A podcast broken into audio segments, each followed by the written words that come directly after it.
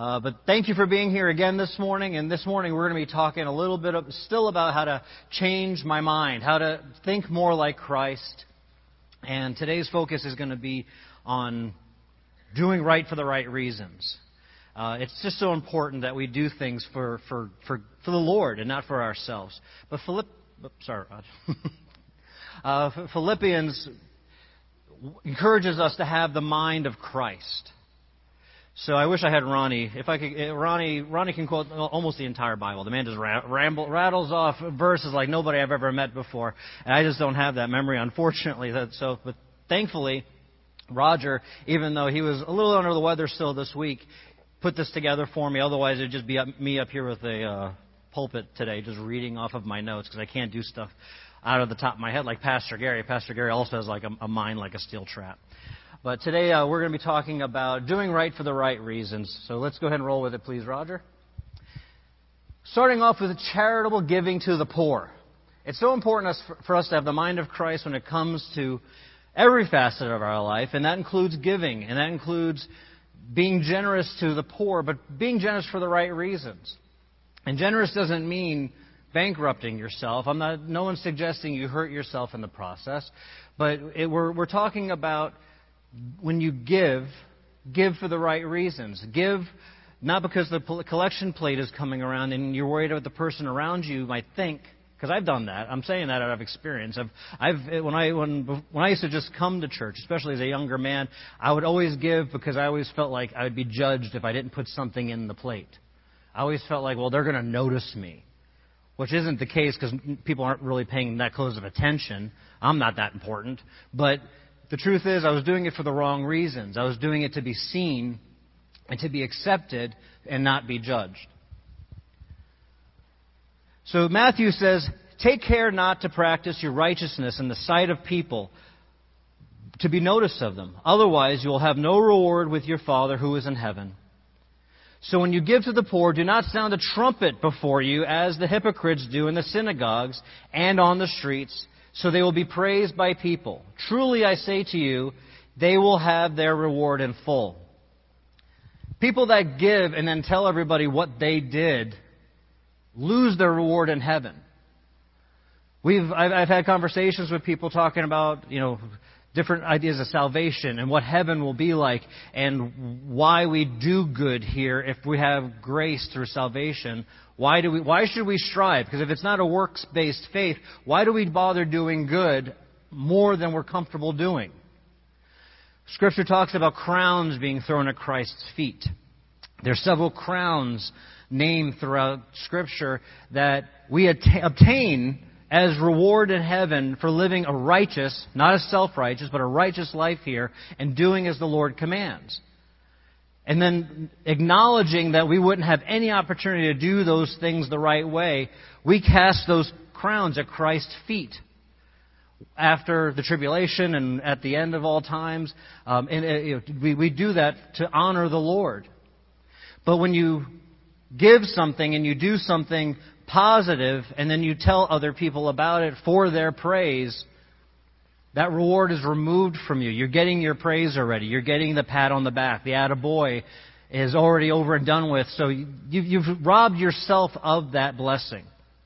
So that's why Jesus is, is saying this. And these are all Jesus' words. Uh, that's why one of the things I love about this, what we're talking about today, is it's all Jesus. So you can't blame me for it. you got to talk with the big guy. But when you give to the poor, do not let your left hand know what your right hand is doing, so that your charitable giving will be in secret. And your Father sees what is done in, in secret will, will reward you. Again, God sees everything. He's omnipotent and omnipresent. Omnipotent means He knows everything. Your darkest, vilest secret, to the best of you, he knows all of it. And He's omnipresent means He's everywhere at all times.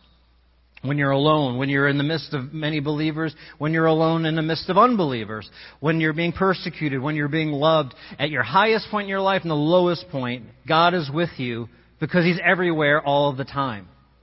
So He knows.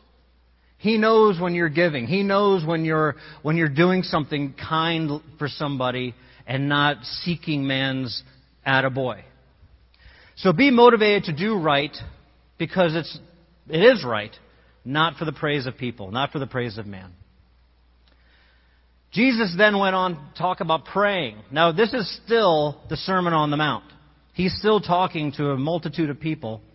He went through the Beatitudes, and he's, he's talked about several different things, and this is just a continuation of last week, and really, because we were Matthew 5, and now we're talking Matthew 6. And Jesus, he went from money, from giving, from charitable giving to prayer. He said, And when you pray, be not like the hypocrites. See, that word hypocrites again.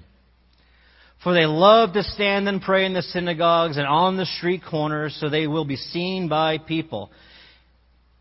He nails the people that are praying on the street corners, but also he's hitting the ones in the synagogues. So I'm assuming there's religious folks out there in the crowd listening to this guy, trying to figure him out, trying to see why this person is so popular, what, what the crowd is all about. So he's, he's hitting them early on here, and he's hitting, hitting us.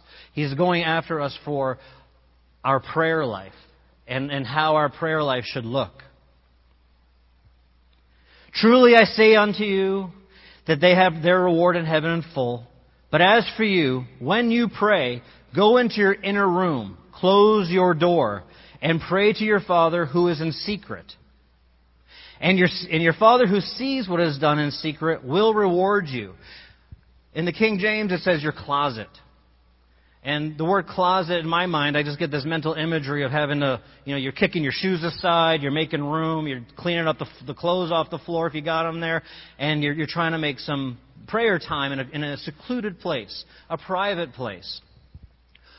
When I did a little bit of research on that word and I looked up the old Greek word of it, it actually is your inner room. It's the place where you keep your most valued treasures. And that doesn't always mean earthly treasures. This is a spiritual time between you and the Lord. You're going, He wants you to go to a place where you feel most closest to Him because we're supposed to be thankful for our earthly treasures, for our worldly treasures. So when we're among these things, when we're in the safest room, where we keep our safest things, we can pray to Him and really dedicate some time. And he goes in, in, in a moment you'll see he goes deeper into the idea of prayer.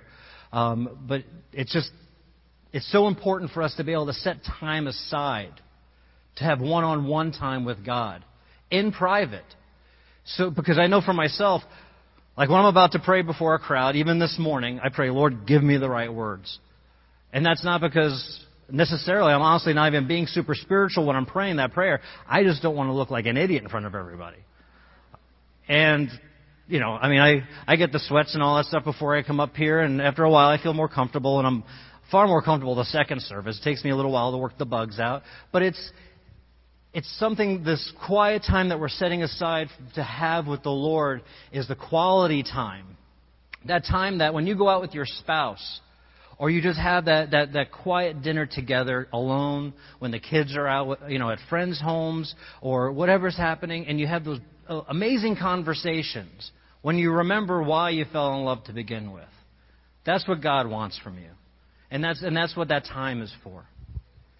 And when you're praying, do not use thoughtless repetition as the Gentiles do, for they think they will be heard because of their many words. Do not be like them, for your Father knows what you need before you ask Him. He can hear you just fine. The, the idea of saying the same words over and over again, that can be for us, and I'm not saying that's a bad thing necessarily. Just to understand that Jesus said it's not necessary. That we don't have to say the same thing over and over and over and over and over again. It's not like God has a hearing problem and he doesn't pick up on it. It's not like he's not omnipotent, he's not omnipresent, and he doesn't know where you are and he doesn't hear you. He hears you and he loves you and he's paying attention to every word you say when you're talking to him. Prayer isn't a magic spell to repeat, be repeated over and over and over again. There's no power in words that are hocus pocus. I know there was a time, like everyone remembers the Harry Potter phase when the books came out. People were worried that they were teaching their children real witchcraft and things. it's mumbo jumbo words that have no meaning unless you give it meaning. It's uh, going down a little bit of a spooky weirdo trail.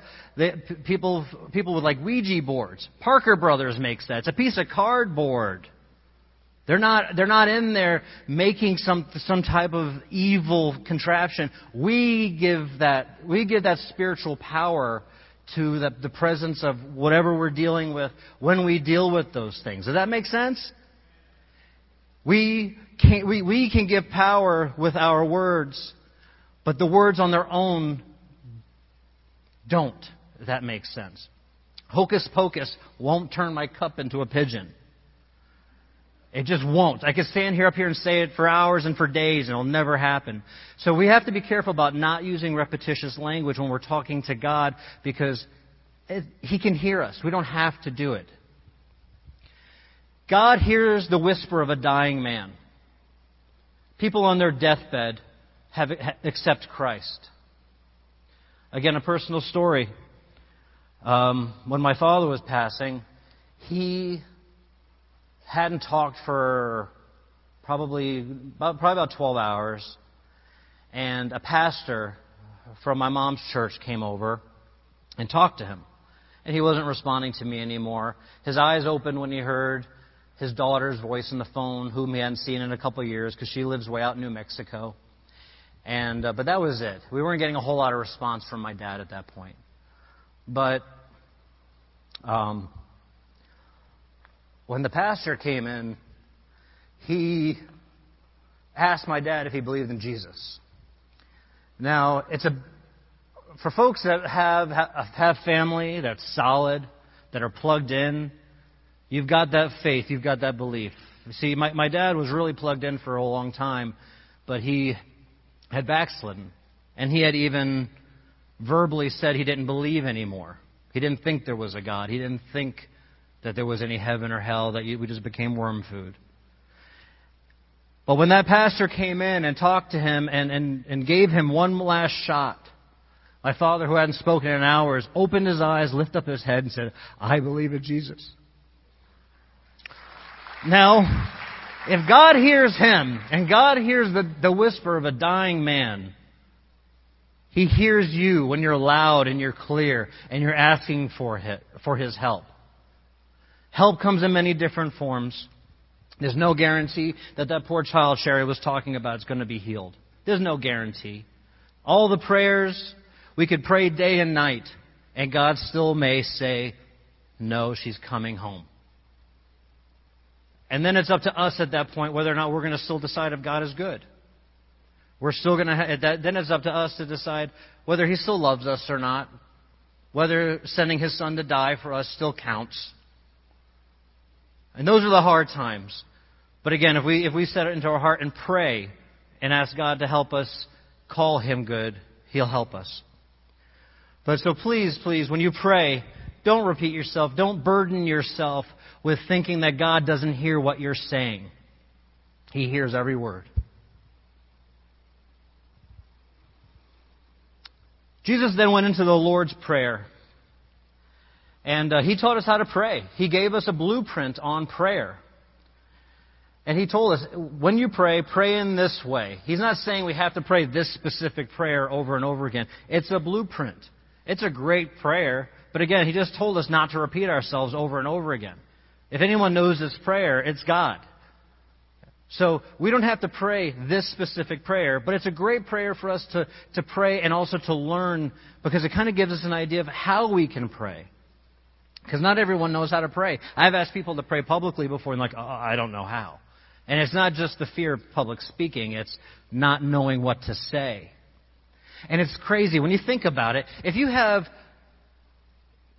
if you had like if you think I, I hate to put it in such a worldly way, but think of your your favorite celebrity, your favorite musician. If you had their cell number and they told you call me anytime, you would call them.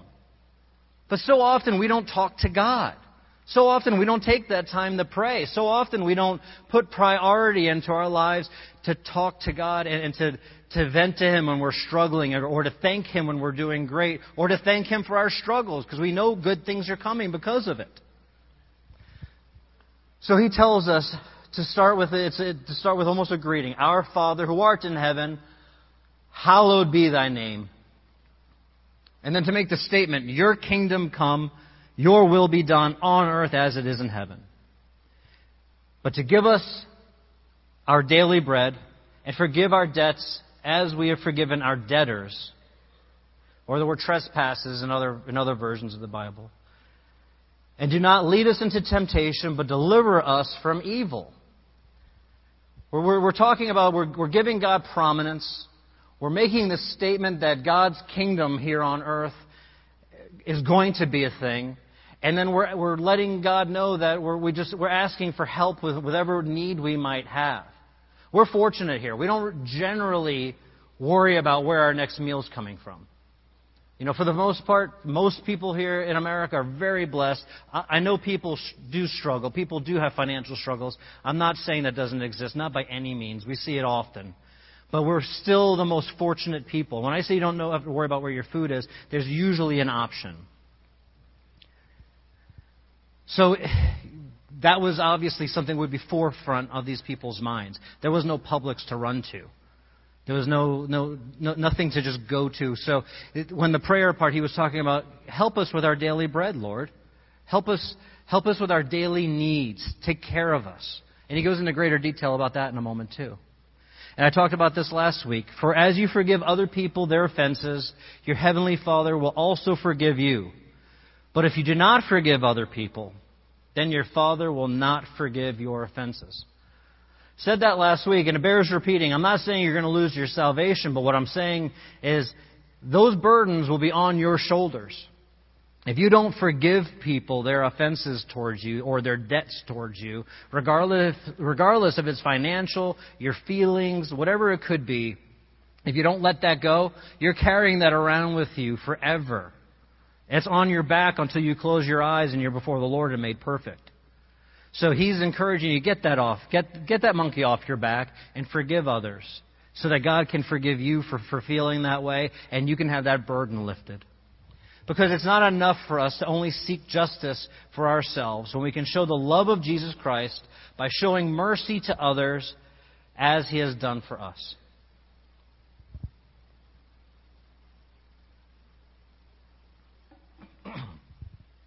Doing right for the right reasons. That's our, our message today, and that's the point of today's message. This ties in with the idea of prayer, fasting. What Jesus talked about fasting and doing right with fasting, and doing it for the right reasons. Uh, fasting is not something that a lot of folks do, I don't think. It's not something that I uh, honestly have practiced often. The, the Bible says, now when you fast, don't make a gloomy face as the hypocrites do for they distort their faces, and so they will be noticed by people that are fasting. Can you imagine? Can you picture it, right? You're walking around, you're holding your gut, you're looking around like it's going to rain, even though the sun's out. You're shaking a little bit, and it's you're fine. You're fasting. You're just not eating or you're not drinking for a day or two. Jesus did it for 40 days. He went out in the wilderness. 40 days, 40 nights, and then the devil came along and goes, "Hey, you can turn that bread, you can turn that rock into bread if you'd like." Talk about temptation. But we're not supposed to walk around. No one should know you're fasting. This is a prayer closet time. You don't brag about it. You don't tell everyone on earth about it. If you need encouragement, need help, you tell maybe a few select inner circle people that you need some encouragement because, man, I'm going to try not to eat for a couple of days and I need your help. Don't bring donuts to the meeting tomorrow. Don't, don't send me a recipe. You know, uh, don't send me a text for some recipe you know I'll love. I need help. So that's what we shouldn't be walking around making it seem like we're suffering so greatly because it takes away from the whole point of doing the fast to begin with. Because truly I say unto you, they have the reward in full. But as for you, when you fast, anoint your head and wash your face Pull yourself together before you leave the house. If you're, even though you're hungry, wash your face, comb your hair, put on your clothes like you normally would, have a good posture like you normally would, so that fasting will not be noticed by people, but by your Father who is in secret, and your Father who sees what is done in secret will reward you. You see the trend that Jesus is building up here? If it's supposed to be a secret, keep it a secret. Some of us are really bad at keeping secrets, other people's secrets especially. We can't wait to tell other people other people's secrets. Well, now we have to work on keeping our secret with God, which is pretty tough because we, it doesn't feel like we're getting anything down here unless we're telling somebody about it. But what is fasting? Fasting is a practice found all throughout Scripture. A fast in the Bible is usually a voluntary, total abstinence from food and for a set time for purpose of devoting oneself to seeking God. When you're having a hard time, when you're having a struggle in your life, you're trying to make a connection to something, there's a missing piece, and you're trying to seek God's answer, and regular prayer is not cutting it, your own mind isn't having any peace with it, that's when a fast is really an amazing thing to do. To take a break from worldly things, to make yourself uncomfortable physically so that spiritually you can attempt to connect with the Lord better. Fasting denies our flesh what it wants so that it can focus more clearly and strengthen our walk with the Lord. But don't do it to be a show off. That's the total opposite of what fasting is meant to do. True treasure isn't measured in material wealth. Moving on to a different subject now, Jesus kept, he went one to another to another. I just can't imagine. People, I don't think were literate, as literate back then. Reading and writing wasn't as common nearly as it is today. I don't know how people kept up with the Lord. He went from one subject to another, and man, this was a one big sitting of time, and it's phenomenal how we, we have His words written down for us all this time later. Do not store up for yourselves treasures on earth where the moth and rust destroys and where thieves break in and steal. Store up yourselves treasures in heaven where neither moth nor rust destroys and where thieves do not break in or steal. For where your treasure is, there your heart is also. Back to the heart.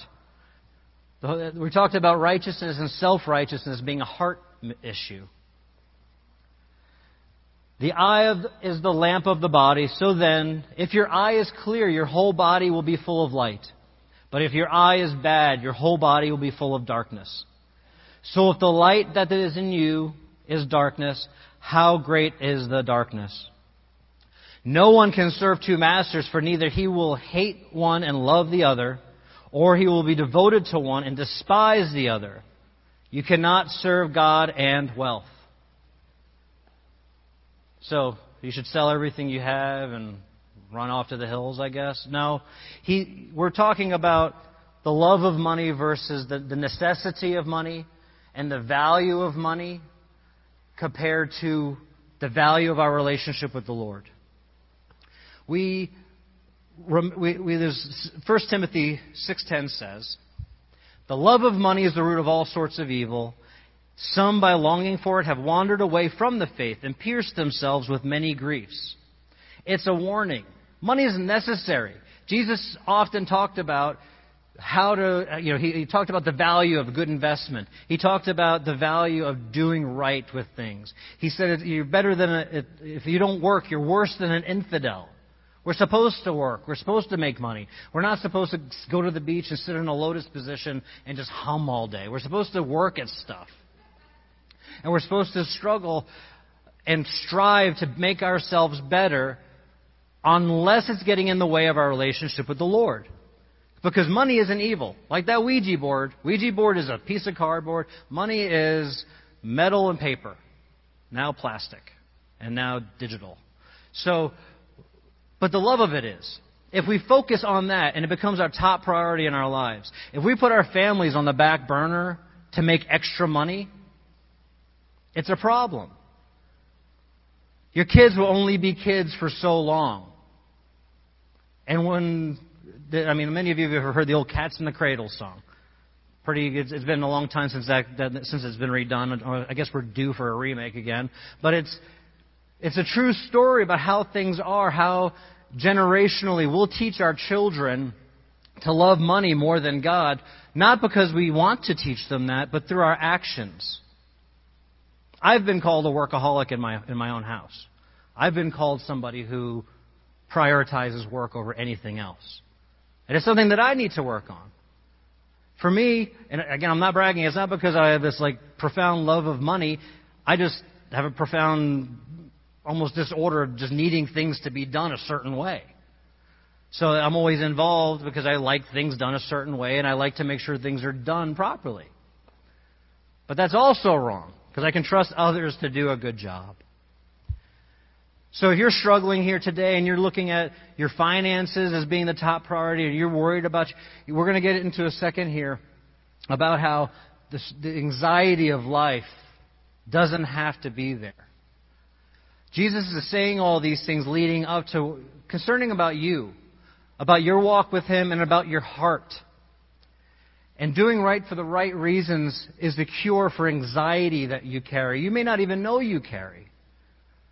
Because you may not be praying right. You may not be giving right. You may not be prioritizing things right. I almost called this, you know, keep your priorities straight. Because in so many ways I felt like Jesus was telling us, let me take more of this.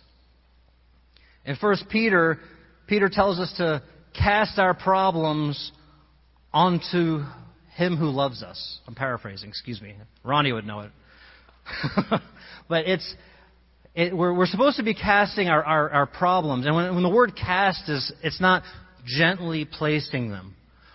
Uh, I heard the analogy, someone compared it to a garbage man. How a garbage man just comes and just is just chucking stuff into, into the, the back of the truck to get it out of there because they got to move on to the next one. And most of it makes it in there, and the rest of it you save for next time. But it's it's just something that we're supposed to be throwing on to God because He can take it. And He wants us to be able to give that to Him. Jesus said, For this reason I say unto you, do not be worried about your life, as what you eat or what you will drink, nor your body as what you will put on it.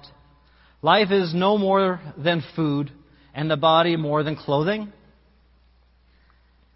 The same God who created life in you can be trusted with the details of your life, especially the ones you have no control over to begin with. I have the most irrational fears, and I always talk about my grandkids, and I apologize to those of you that are already rolling your eyes, but I have the most irrational thoughts and nightmares when it comes to my grandkids. Things that more likely than not, God willing, will never happen, run through my mind, especially as I'm trying to go to bed trying to calm my heart, trying to calm my mind so I can sleep well. And I have to take those things and give them to God because I can't fix what's going to happen in maybe 20 years. I can't fix what's happening right now because I'm not there. And even if I was there, chances are I couldn't fix that either. I can't fix much.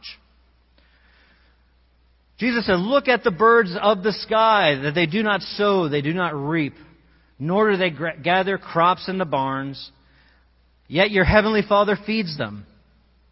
Are you not much more important than they? Worrying about tomorrow hampers your efforts for today. Pastor Gary did a great series years ago called 24. You should look it up one of these days. It's a great sermon series on focusing on today. Don't, don't focus too far down the road because it messes things up for you. But 24 hours is all you got. You're not guaranteed to wake up tomorrow. Honestly, no one's guaranteed to make it out of this room or make it down the block. God forbid, car accidents, heart conditions, things, crazy things happen. We have no guarantee of the next moment, but we waste our moments. We waste our days worrying intently about things that have no, we have no control over. And they're so far down the road, they don't make a difference yet. And chances are they'll never happen to begin with. My daughter, they took a road trip, and my grand, I'm seeing, I'm seeing pictures of my grandkids in the woods. First thought is, oh my goodness, a, a bear. A bear.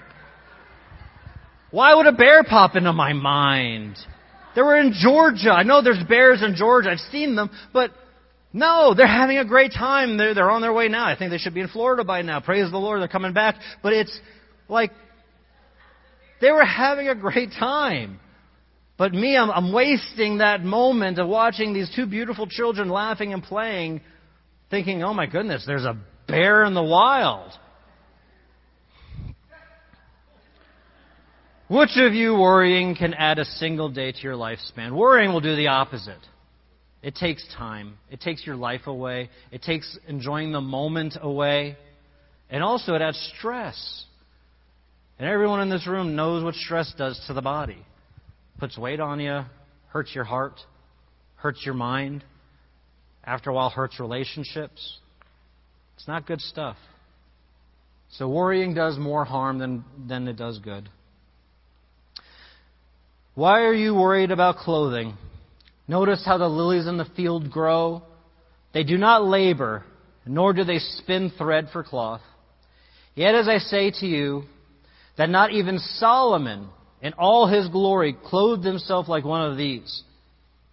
If anybody ever asks you why, why you think Jesus is God, there's not a ton of things, not a ton of people that can look and say 2,000 years definitively with that much authority, this is how Solomon dressed. And it didn't add up to like a beautiful lily. So, I mean, it's amazing how you can read things that way and see that God, Jesus is God, and he saw, because he's omnipotent and omnipresent, how Solomon dressed, and it didn't line, it, it wasn't nearly the splendor of a lily. But if God so clothes the grass of the field, which is alive today and tomorrow is thrown into the furnace, he will not, will he not, much more clothe you, you of little faith. Ouch. That must have stung so much having Jesus look at you and go, You have no faith. It hurts enough when somebody here does it, but if you, if you started to understand who he was and you were in his presence and he said that, I can't imagine. But God does not ex- ignore those who depend on him. Now, I'm not talking about, hope to, hope to not offend, I'm not talking about the American gospel here, where everything is going to be rosy and you're going to have a loaded bank account and a nice car to drive and a roof over your head. Jesus isn't promising any of those things here. He's promising your day to day be met. And if it's not met, He's there with you. The lily doesn't get a roof. The lily, no, nothing. He doesn't stop an animal from coming along and stepping on the lily or eating the lily. But there's a purpose in all of it. And we have to, again, have faith and trust in Him when these things happen. Do not worry then, saying, What should we eat? Or what should we drink? Or what are we to wear for clothing? It seems like society hasn't changed much, has it? I mean, all we generally, we go on vacation to eat, and then, you know, we pick out clothes for vacation, and we live our lives based on what we like to wear and what we like to eat. It's so important to us today, and it sounds like it was the same then. For the Gentiles eagerly seek all of these things, for your heavenly Father knows what you need in all of these things. Jesus called out the Gentiles there, but I don't think he wasn't not talking to the Jewish people that were there too, because if it wasn't important, he wouldn't have said it. If the Jewish people weren't struggling with that. So I think it's fair to say that we all struggle with food issues and worrying about clothing and, and stuff. We all focus on those things too much. Trust that God is in control and everything happens for a reason. But seek first his kingdom and his righteousness, and all these things will be provided unto you. So do not worry about tomorrow, for tomorrow will worry enough about itself. Each day has enough trouble of its own. Living one day at a time keeps us from focusing too far into the future. And it makes us more effective today. It makes us a better husband, wife, father, mother, friend, if we're focused on what could happen in 20 years or happen even next week, we're not present. We're not focused on whatever struggles our, our loved one is facing today, and we're not even noticing it if they're quieter than usual. Because we're so focused on things that are, that are out of our touch or anyway. Living one day at a time keeps us from focusing too far into the future. Doing right for the right reasons. Doing these things and doing, attempting to do them right, they're God honoring. God loves it when we do right for the right reasons. But at the end of the day, we benefit the most from it. Because God's going to be fine either way. But He loves you and He wants you to be happy. So be motivated to do right because it's right, not for the praise of people. Talking about giving. Trust that God hears your prayers when you pray. You don't have to repeat over and over, and you don't have to pray in front of others just to make a show of it. Show the love of Jesus Christ by showing mercy to others as He's done for us in that Lord's Prayer. Let's forgive people. Let's give people that extra mile that they, that they, when they ask for one, let's give them two like He asks us to. Let's love people and, and be sacrificial because the world's going to wonder why you're different. Again, all this stuff is about being humble and, and, and keeping, keeping it inside, but at the same time letting your light shine. Light isn't loud. You know, keep being that light on the hill. There's no siren involved in that scripture. It's a light on a hill. Actions speak louder than words. So if we are out there doing right, living right, without walking around with a concordance or a Bible reference dictionary and whacking people in the back of the head with it and telling them they're going to hell, they're going to wonder why you're different. They're going to wonder why you're kind when you when I wouldn't be kind. That person just told them off and they they turn the other cheek. Because people all know these things. They don't know where it comes from. But they know these things. They've heard of it. It's a part of society enough to where we've all heard of turning the other cheek. People will wonder why we're different. Let's be that light. Let's be that quiet light. Don't be a spiritual show off. That's the opposite of what God wants from you. So again, when you're praying, when you're fasting, when you're trying to do right and you're trying to grow with the Lord, do it, try it for a while. Um, you should do it, but I know it's, it's hard to just stop old habits. And it's hard to, to just change like the flip of a switch. But make it a point to put these things into practice. Keep things to yourself for a while. All the good things you do. Don't, don't tell your wife, hope, I emptied out the dishwasher. Don't expect an award for it. Took out the trash. Yay, you. Half of it's yours. Eh, we don't have to be, pra- be praised for these things. So let's, when it comes to us doing right, let's keep our mouths shut for a while. And let's do our best to get, let Him get the glory for it. Money isn't evil, but the love of it is. Worrying causes more harm than good. Don't worry about that bear in your life. Don't worry about that thing that it's there. There's always danger. And unfortunately, we're all doomed to die someday. It'll happen. Bad things happen. Most of you can attest to that already. You've had terrible things happen in, in many of your lives. But worrying about it didn't make it stop. Worrying about it didn't make it go away. Worrying about it certainly didn't give you any comfort. All it did was stack some more weight on your shoulders. And maybe even drag you a little bit further away from your love from the Lord, of the Lord. So living one day at a time keeps us from focusing too far into the future. Be present. Be in your, your relationships with the Lord and your personal relationships. Be present in today. I can't say that enough. Love people with all your heart. If you're in a relationship and you, and you know you know yourself, you know if you're you're focused on everything else. Get back to that moment in your heart when you were dating and you wanted to marry that person more than anything else in the world. If you're not there still, get back there. Make it a focus, make it a priority. Live in the now, live in the today. Honor God through your relationships. Honor God through your words and through your actions without seeking the praise of man. Again, thank you. Let's do right for the right reasons, and let's pray. Father God, thank you, Lord, for this time. Thank you for blessing us, Lord. Thank you for your word. Thank you for taking the time to, to spell things out that we all kind of know in our hearts is the right thing, Lord, but without you to tell us and to really emphasize it, we would ignore these things, Lord. We would follow our own pursuits. Help us, Lord, to focus on you. Help us to do right, Lord, for the right reasons. And especially, Lord, we pray that if that person in this room today does not know you, that they have never accepted you as Savior, Lord, that they will do the right thing for the right reason right now, Lord. And that right reason is so that they can be with you in heaven forever. Your blood covers all sin, whether it's the smallest of the sins to the worst of the sins, Lord. There is no sin big enough. And that person in the room right now, that is right. There, nothing you have done can't be covered by the blood of Christ. It's supernatural. It's God. And God, I ask you, I ask you, Lord, to soften someone's heart today that does not know you personally, that does not remember that time, Lord, when they've asked you into their hearts, that they can't remember the moment when they accepted you as Savior. Lord, I ask you to soften their heart and that they would pray with us right now. And pray this prayer Father God, I'm a sinner. I know I've sinned, Lord. I've, I've never been perfect. I've told that white lie. I maybe even stolen, Lord. Maybe even I've killed, Lord.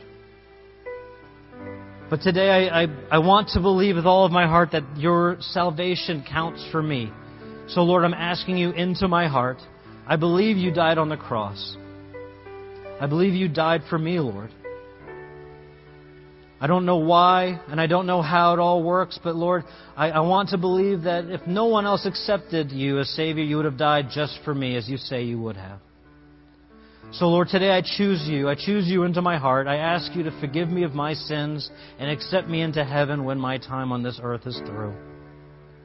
We love you, Lord, and we thank you, Lord, for your salvation. All of your suffering on Calvary's cross, Lord, let us not put it to waste and make the most of every day. Thank you, Lord, for saving me. Thank you for loving me, O Lord. We just say this all in your holy name. Amen. God bless you all. Thank you for being here. Have an amazing day. Don't forget to invite a friend for next week. Pastor Gary will be back with an awesome sermon series. God bless.